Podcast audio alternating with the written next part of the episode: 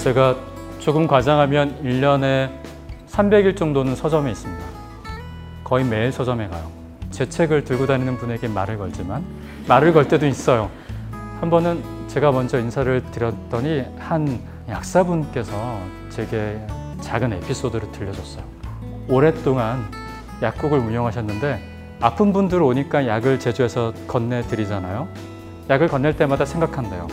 사람은 기운으로 사는 게 아니라 기분으로 사는 것 같다. 기분이 망가지면 기운이 도저히 안 나요. 내 기운을 낼 수 없는 상황에 구할은 거의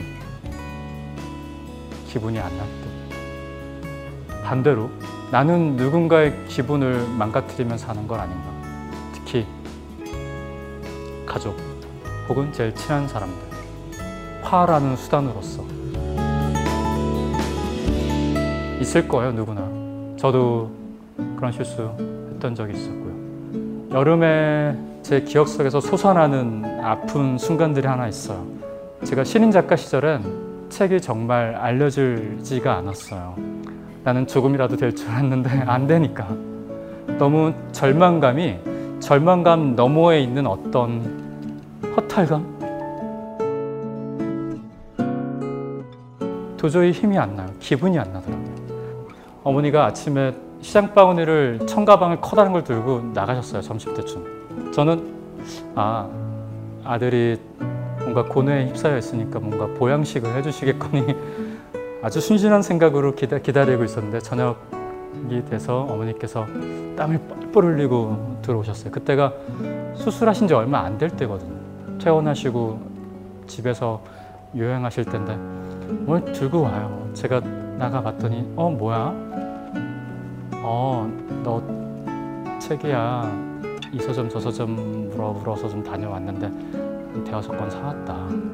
순간 일단은 미안했고요. 두 번째로는 제 자신에게 답답했어요. 죄송하고. 그래서 하지 말아야 될 말을 했습니다. 그러지 말라고. 큰 도움 안 되니까 그냥 집에 계세요. 몸도 안 좋은데. 제가 알아서 할게요. 자식들이 그런 말 잘하죠. 제가 알아서 한다고. 어머니께서 뭔가를 흘리시는데 저는 그게 땀인지 눈물인지 잘 모르겠더라고요. 손수건을 건네드리면서 아무 말도 못했어요. 아, 내가 실수했구나. 또 어머니가 들어가시면서 웅얼웅얼 하시는데 똑바로 말을 못 하세요. 뭐라고 하셨냐면, 아, 그건 아는데 내가 해줄 수 있는 게 이거밖에 없어서.